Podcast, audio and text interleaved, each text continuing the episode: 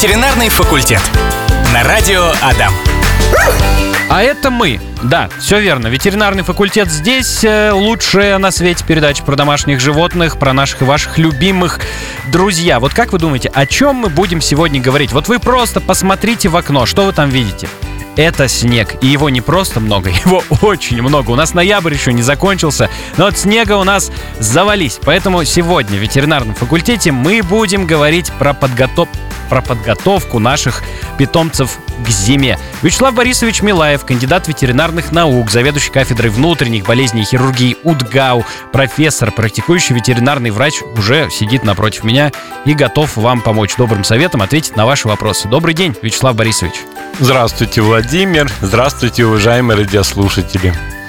Ну что ж, а начнем мы с вами с животных, которые у нас живут на улице. То есть это у нас может быть будка, либо вольер, либо без вольера. Про собачек, естественно, речь. Да, это очень как актуально. за ними ухаживать. Да, вот именно хочется про них сказать, потому что они в данный момент могут быть самыми незащищенными э, нашими питомцами, потому что те, которые живут в квартирах, они особо-то не отличаются. У них что зима, что, что осень, может быть, немного отличий есть, конечно, а для кошек вообще почти никаких. А вот те, которые живут на улице, да, там ну, отдельная тема, и может быть и не очень легко прийтись. Ну вот что здесь сказать о подготовке? Ну, конечно, у любой собаки должно быть э, хорошее жилище уличное. Это нормально, что собака живет на улице, допустим, азиат, кавказская овчарка, она и не будет жить дома. Многие немецкие овчарки, лайки, там, хаски, да им прекрасно на улице жить, но должны быть условия. Ну вот какие-то условия. Конечно, желательно какая-то какой-то вольер может быть утепленный со всех сторон от ветра э, закрытый. И в этом вольере, конечно, должна быть будка. Почему будка, а не большой вольер? Ну, представьте, собака должна обогреть себя и свое жилище. Вот если оно маленькое, если будочка какая-то, она обогреет ее эффективно и хорошо большое жилище, большой вольер, ей обогреть очень сложно. И, в принципе, для наших питомцев холода не так страшны. Сильные морозы тоже, они и носы отмораживают, и уши, и лапы отмораживают, все это бывает. Но для них это не так страшно, а вот сквозняки и сырость, вот это вот вещь более неприятная и может приводить даже к тяжелым заболеваниям и даже к пневмониям. Хоть крайне редко это у собак встречается, я говорил уже об этом, но пневмонии даже могут быть, ну или какие-то другие заболевания, атиты, там, миозиты и прочее. Все это может быть. И вот поэтому какая подготовка? Ну, мы должны утеплить будку. Вольер, понятно, он не надо его отапливать, не надо обогревать, он должен быть просто закрытый от ветра. Вот будочка должна быть небольшая, утепленная, пусть это будет слой вагонки, доски, не обязательно там какие-то утеплители, но если утеплитель Сено. есть, вообще хорошо. Нет, утеплитель я стены имею пока а. в виду.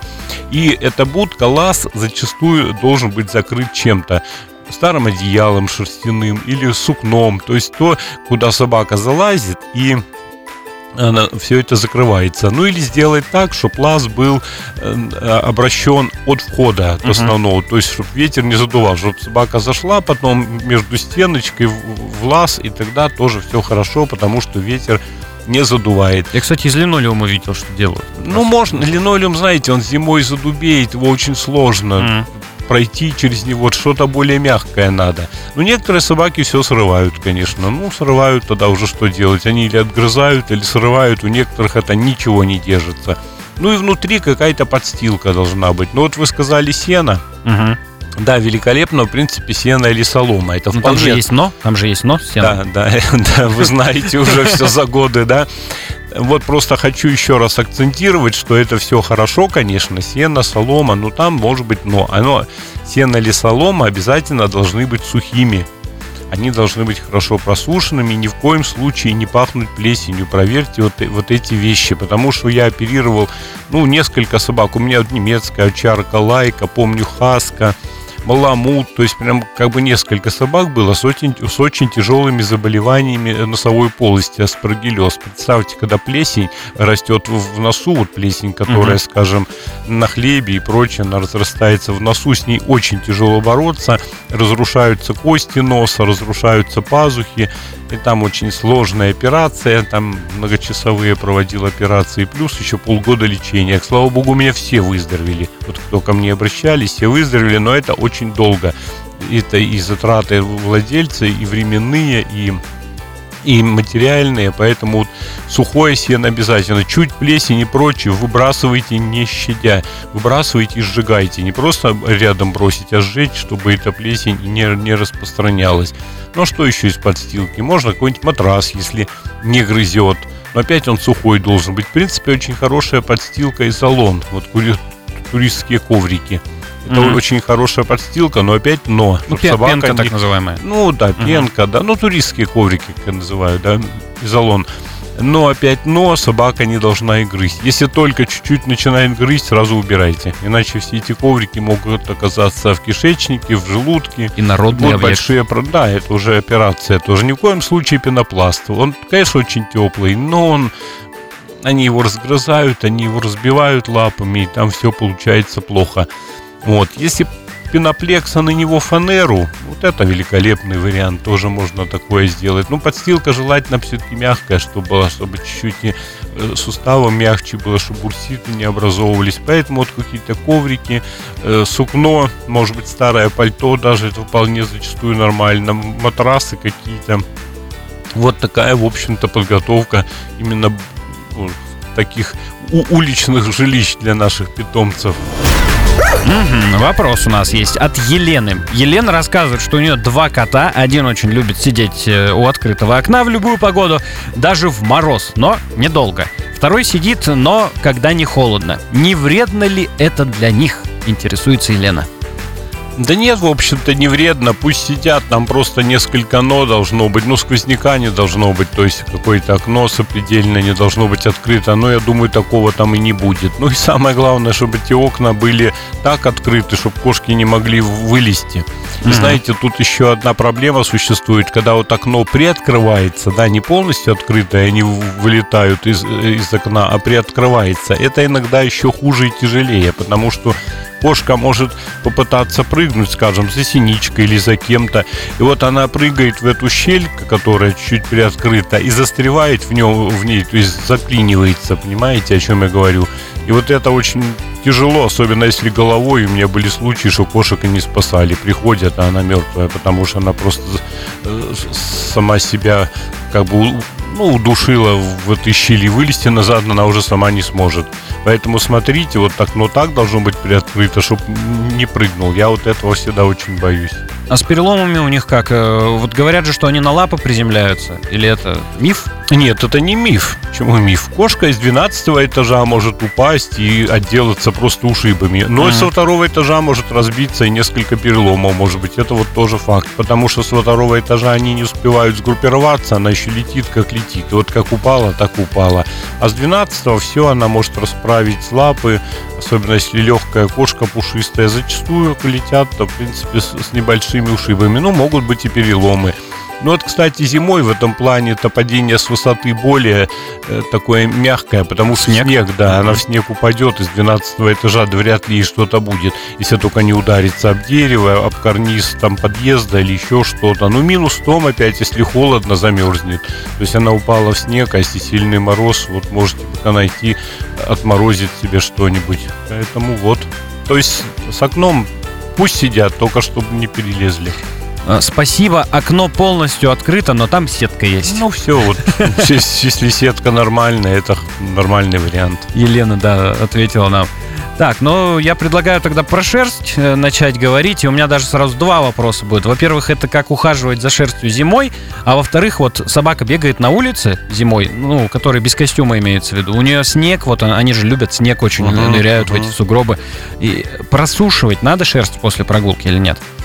Ну да, давайте по порядку, наверное. Uh-huh. Ну как зимой ухаживать за шерстью? Да по сути, специального ухода-то и не требуется. Воды всегда в достаточном количестве должно быть. То есть вода, она не должна кончаться, потому что отопление работает в некоторых квартирах очень жарко, и поэтому пересушенный воздух это плохо. Животное должно пить. Оно и, на шерсть плохо скажется, это состояние, и, в общем-то, ну, на весь организм. Ну и вычесывать вовремя, потому что когда вот сейчас отопление заработало сильно, зачастую шерсть летит клубами, и вот радиослушатели, мои владельцы пациентов задают часто вопрос, что делать, какие витамины давать. Да, в принципе, ни с какими витаминами ничего не решите. Надо просто вычесывать. Потому что Мгм. жарко, и девать эту шерсть некуда. И животное ее, э, эту шерсть э, сбрасывает. Поэтому вот обычный уход за домашним животным, ну, скажем, за котейкой, да.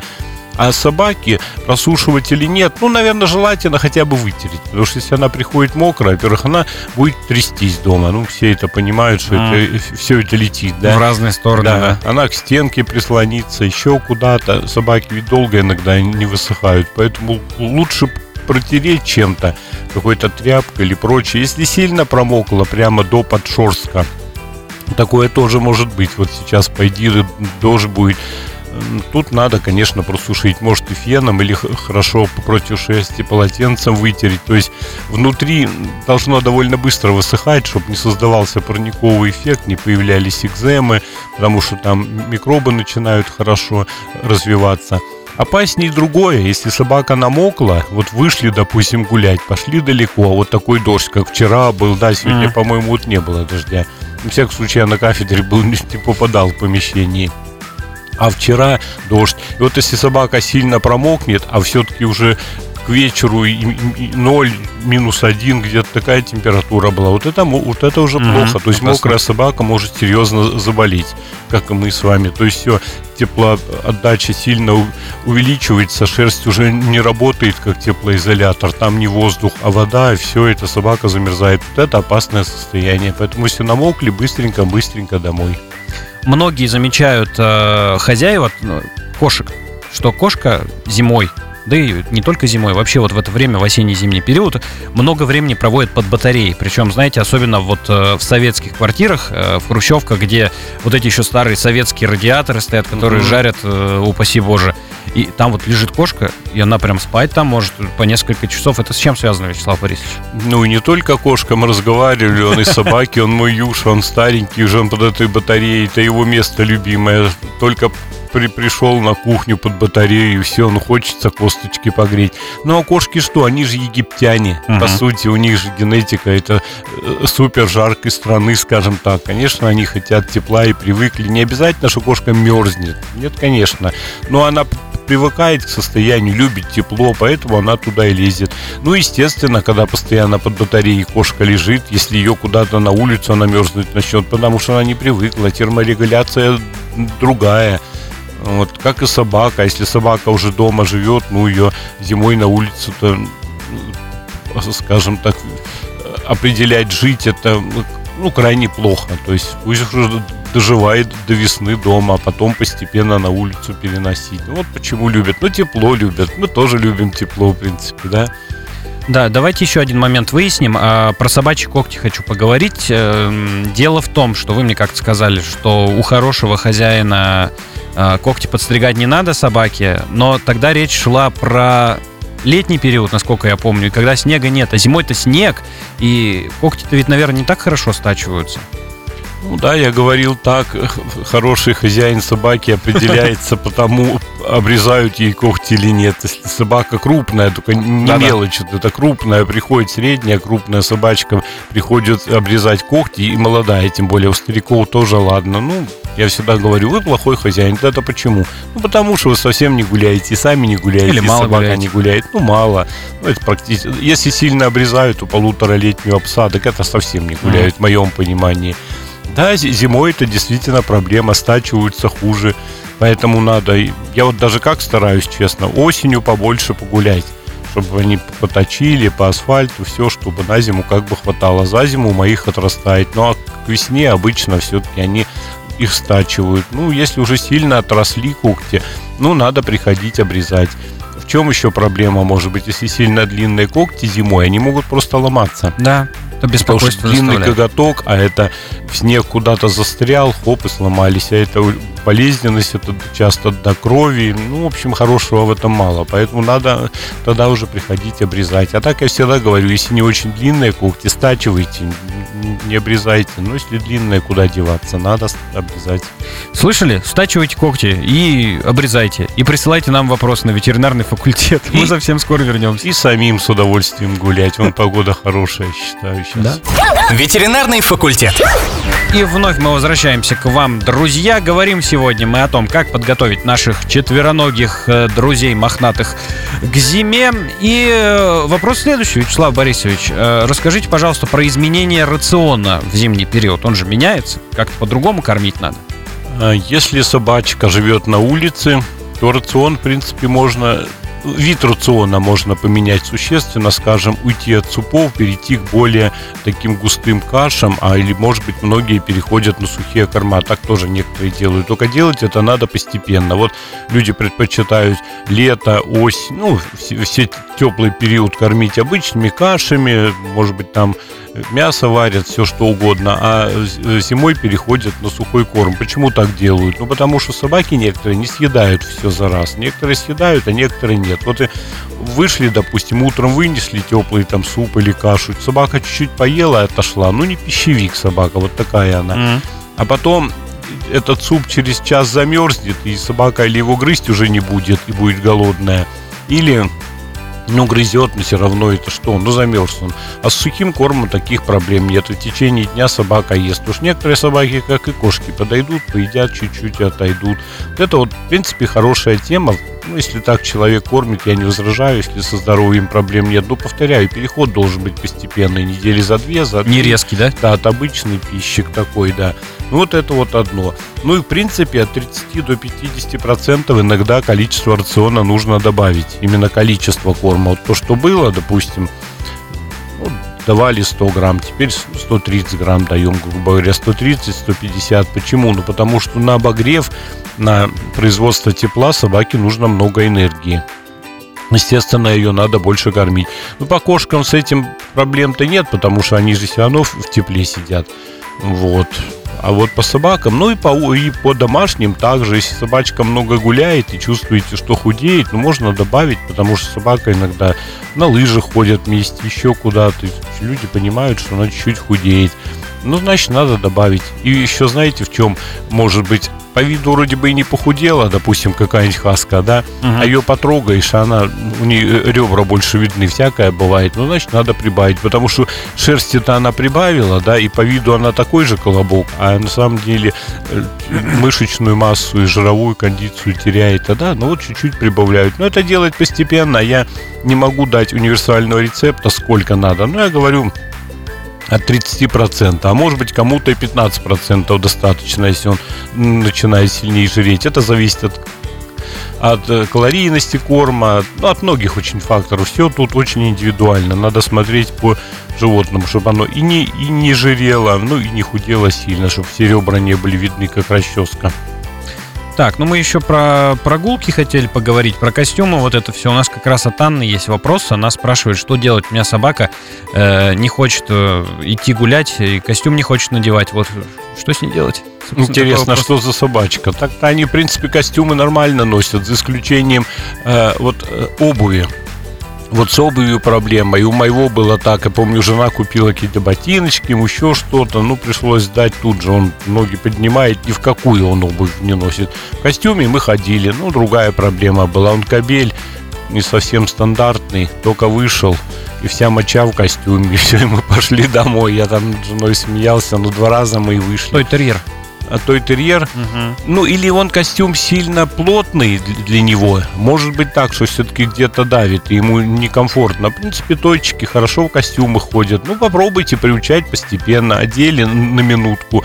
Пока одели, покормили какой-нибудь вкусняшкой. Одеваете, ну и кормите прям маленькими гранулками чего-то. Не знаю, кусочки мяса. Ну, что для него вкусняшки? Малюсенькие кусочки сыра, допустим, чтобы чисто он отвлекался покормили, покормили, потом чуть-чуть поиграли, он начинает беспокоиться или даже не начинает, минута, две-три сняли, вот так постепенно приучить. Ну, для точков много различных костюмов-то и нарядов есть. Они очень красиво одеваются, получше нас еще. Очень модные собаки. Да, ну и потом они же гладкошерстные, конечно, ему на улице будет комфортнее, он так мерзнуть не будет. Это вполне оправданно, что теплый костюм для тойчика это вполне оправданная вещь. Я, кстати, видел э, не один раз э, собак крупных пород в костюмах, но об этом мы немножко позже поговорим, там, насколько им комфортно это и да. так далее. Так, вопрос от Юрия интересный. Есть у нас, правда ли, что стерилизованные суки иногда могут подтекать? Ну, то есть не держат у них мочевой пузырь, и их надо чаще выводить. Да, конечно. Это в основном характерно для сук крупных пород. И иногда после кастрации, я все-таки правильнее считаю кастрация, а не стерилизация, но настаиваю на этом. Значит, после кастрации э, может через несколько лет это наблюдаться, а может быть даже через полгода. Там не сколько слабость самого мочевого пузыря, сколько слабость шейки мочевого пузыря, и действительно не очень держит и потекает. Тут действительно самый хороший вариант это почаще выводить. Ну, естественно, если не будет копиться моча в мочевом пузыре, ну и давить нечему, как бы и выливаться нечему. Ну или препараты специальные. Подбираются препараты и практически пожизненно даются. Они решают проблему. Иногда операции определенные операции иногда с этой проблемой помогают. А так, да, это по сути единственная такая, ну, э, единственный недостаток кастрации, скажем, осложнение такое позднее mm-hmm. кастрации, именно подтекание мочи. Ну, повторяю, в основном крупные. Вот если у мелкой это началось прям часто, ну, тут и можно и по поводу цистита посмотреть и прочее. Суку крупную тоже можно хотя бы УЗИ сделать, потому что тоже может быть камешек какой-нибудь, а мы все будем про это думать. Ну, вот тут можно просто начать препараты давать, а мелочь надо еще и показать урологу. А, следующий вопрос от пользователя под э, псевдонимом Эбенес Дорсет. Добрый день, у меня два кота и одна кошка. Два мейнкуна, оба котята, 4 месяца и полтора года. Кошка мамина любимица, ей 7 лет. Э, сиамская. Мейнкуны друг с другом как братья. А вот с кошкой они в контрах. Как-нибудь можно их помирить? Ну, во-первых, сиамская кошка само за себя говорит, что характерная. И я чего-то подру- под- подразумеваю, что подозреваю, извините, что кошка-то альфачка такая, наоборот, она там хозяйка и прочее, тем более раз в 7 лет, ну, естественно, она, она на ними... авторитете уже. Да, она на авторитете, да, она с ними не хочет дружить, и дружить, в общем-то, и не будет. Она так к ним относится, как такой мелочи. Вот, и поэтому и ничего не сделаешь. Если кошка, наоборот, пугливая и боится их, они ее загоняли, ну тогда кошку больше к себе как бы ласкать, чтобы ей больше уверенности. Это будет как-то придавать. Ну, мирно, не знаю, если они сойдутся, то сами сделать особо вы ничего не сделаете. Ну и, честно сказать, не очень по этому поводу волнуйтесь. Не, больно, видимо, им общество э, друг друга нужно. Поэтому вот по поводу костюмов, вот э, начинал уже заговаривать про это, то, что с мелкими породами-то это понятно, а вот крупных я и лабриков видел в костюмах, и даже немца видел, а немец-то, казалось бы, он же, у него же там шерсти сколько, и жира, им же, наверное, некомфортно. Ну, немцы на самом деле редко бывают жирными, они часто бывают и поджарые такие, ну, из-за их движения, из-за активного обмена веществ, особо они не замерзнут. В обычной ситуации uh-huh. немцы не замерзнут. Да, в принципе, вот сколько я вот в армии служил, холодно было, и всегда были в вольерах, на постах стояли немцы, никогда ничего, они такой шубой обрастают. С крупными тут другая история. Зачастую одеть костюмчик, удобнее потом его снять, щеточкой протер или даже постирал баллоневый mm-hmm. костюмчик, и, и тот же лабрадор или немец чистый. А то вот они пошли, вот, допустим, вчера была мокрая дорога, да там на шерсти столько принесет всего, а так костюм снял, и, нет проблем. Кто-то хочет покрасивее, чтобы было. Ну и опять, когда длительно куда-то идешь с тем же лабрадором или немцем, вот ну, на 4-5 часов, скажем, на какой-нибудь пикник зимний или на лыжную прогулку. Ну, почему бы и не одеть, если вы сами не спеша идете на лыжах, ну и собака рядом, ему будет теплее, конечно. Если вы быстро бегаете, собака за вами быстро бежит, может еще и перегреваться. Ну, надо смотреть, чтобы язык на плечо не был. А так костюмы, ну, в принципе, что, кому-то просто нравится, чтобы собака была одета в костюм. Ну, а, и что фотографировать, да, ну, и пофотографировать, да, да. Ну, больше от грязи. Вот лабрадором, немцам, вот таким вот, маламутом даже иногда одевают, но это совсем уже, они там, им снег-то ни почем, это ну, для да. них радость, как для белых медведей. Ну, иногда вот от грязи снял, и все, и не надо в ванну его тащить. Забыли самое главное, Вячеслав Борисович, про реагенты, которыми вот это вот все посыпают, э, насколько это опасно для наших животных вообще, какие последствия от этого могут быть. Да мы, по-моему, не забыли, они дошли еще Да. чуть-чуть, времечко все-таки еще есть. Да. Значит, реагенты, действительно, это может быть большой опасностью, потому что иногда возникают экзема межпальцевая, дерматит, и поэтому надо за этим следить. Если походили, погуляли по дороге, обязательно следите за лапками, то есть раздвигайте подушечки, пальчики, изнутри смотрите. Первый признак э, раздражения – это покраснение. Если покраснение начинается, ну, срочно применяйте, при- принимайте меры какие-то вплоть до того, чтобы прийти в клинику. Потом, когда воспалится все, очень тяжело будет лечить. А так профилактика что? Пришли, помыли лапу, вытерли насухо. Обязательно надо хорошо вытирать именно вот снизу, где подушечки, потому что иногда не сам реагент виной, а Мгм. сырость постоянная. У некоторых собачек шерсти много, у некоторых собак на шерсть э, налипает снег, он становится как сосулька такой. И вот пока этот снег растает, и- или эта сосулька иногда травмирует межпальцевое пространство, потому что она жесткая. Вот за этим, конечно, надо следить. Ну, так-то есть куча средств профилактики. Во-первых, шампуни специальные для лап, которыми можно мыть лапки. А во-вторых, ну, воск для лап существует, крема различные. Ну, вот воск для лап я, допустим, применял. Перед прогулкой воском обработали и пошли, а потом лапки помыли, вытерли. То есть у некоторых действительно это предрасположенность проблема. А ожоги химические могут быть? Ну да, да. Потому что есть же песко-соляная смесь, а есть вот прям химота конкретная эти реагенты. Ну вот есть хемота, да, как вы говорите. Может быть такое. Ну вот явных таких ожогов, что прям ожог, допустим, химический ожог первой и второй степени. Такой вряд ли. Ну, если только Мгм. первый. А вот хроническое раздражение, которое может быть за несколько дней, и потом на это раздражение естественная инфекция, вот тебе межпальцевая экзема или дерматит. Ее потом можно неделями или месяцами лечить. То есть, повторяю, вот надо смотреть. Основная профилактика обработали лапы, может быть, кто-то одевает обувь. Сейчас много обуви для собак. Если все это болит, ну, великолепно помогает. То есть, как бы решает все проблемы. Надо вот за лапами всегда смотреть зимой. Прямо вытерли лапки, он лег на бочок, там как-то посмотрели аккуратненько. Если что, то применять какие-то профилактические или лечебные меры. Лапы это святое вообще. Лапы святое, Сами, сами собаки над ними так трясутся, что... Да, да, да. Так, ну и про сапожки. Сапожки еще надо попробовать. На- еще, еще это, попробуй надень-ка. Нет, ну вот я говорю, по, по моему даже, вот у меня пес был, ему сапожки никак не ездить. Было это прям беда бедой. Еще с костюмом он как-то мирился, и все, ну, сапожками это никак. А у вас есть нормально носят. Где он сидит в сапогах. Есть.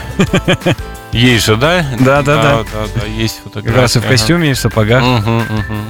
А, ну что ж, эфир наш подходит к концу сегодняшний. К, большо- к большому сожалению, я все время произношу эти слова, потому что не хватает времени. Хочется еще и еще и еще говорить. Потому что домашние животные это тема, на которую можно бесконечно, говорить. Бесконечно Да. можно, да. Вячеслав Борисович Милаев, кандидат ветеринарных наук, заведующий кафедрой внутренних болезней и хирургии УДГАУ, профессор, практикующий ветеринарный врач, комментировал, советовал, отвечал на ваши вопросы, друзья. Вячеслав Борисович, всего вам доброго. До следующей недели. Всего доброго, Владимир. Всего хорошего, уважаемые радиослушатели. Здоровья вам и вашим питомцам. Только не на следующей неделе, на пятого же не будет Да-да-да. передачи, да, мне уже сказали. Мгм. Ветеринарный факультет. На радио Адам.